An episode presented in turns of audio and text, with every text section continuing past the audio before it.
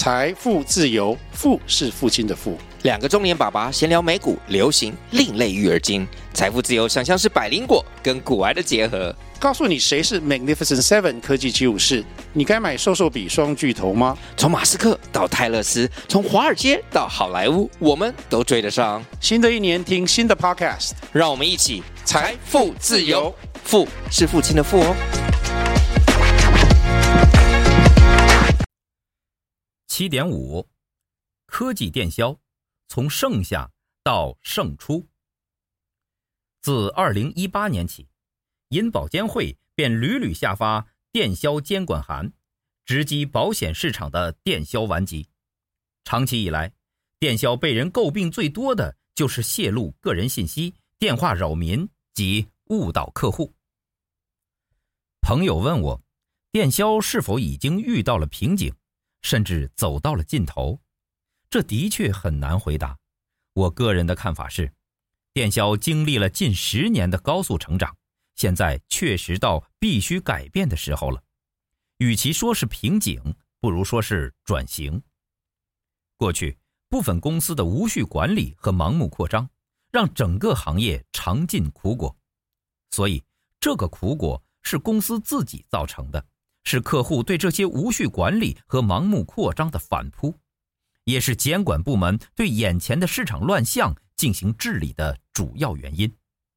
因此，每个电销从业者都该反省并积极采取整改行动，否则电销真的走不下去了。对于电销的下一步发展，除了对乱象的治理与整改，我们还应该思考如何走入新的征程。科技电销。关于科技电销，虽然模式上尚无定论，但与过去集中式管理、电销业务员只能使用统一外呼系统、单一呼出模式的传统电销肯定有很大不同。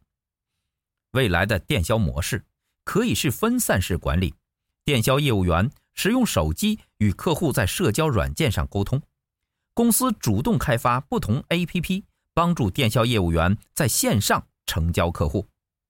此外，结合线上获客和电销呼出的网店模式，以及结合大数据的数据库营销，都是非常不错的发展方向。放弃纯盲打的模式，通过科技来协助电销业务员处理日常繁琐的客户服务工作，从而进一步改善接触效率和每况愈下的业务转化率。有的公司着手研究，将过去的集中式外呼改为移动式工作，通过降低职场固定成本，找到可持续发展之路。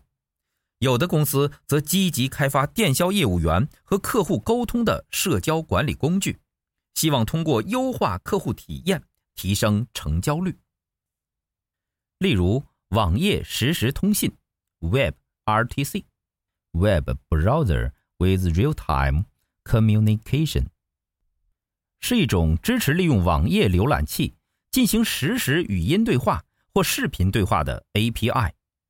某公司将这项技术与 APP 结合，当客户访问时，APP 可以随客户的需求及时变更内容，也可以和电销业务员实时沟通，解决了低转化率的问题。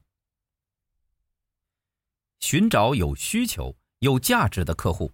这个过程就像过滤金子，过滤器的网眼大了或放的位置不对了，漏下来的流量虽多，但质量很容易出现问题。反之，质量上去了，数量却难以保证。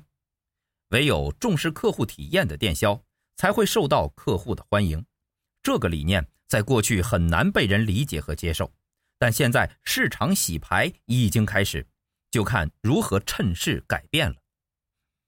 能意识到必须改变是第一步，知道如何改变不等于可以成功改变，这是一个系统化变革，只能逐一完善，不可能一步到位，更不是喊喊口号、上几堂培训课便能解决的。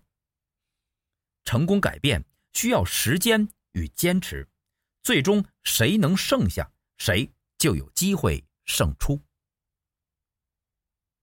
本节思考重点：一，在传统观念中，保险是要被销售的，需求是要被引发的，你怎么看？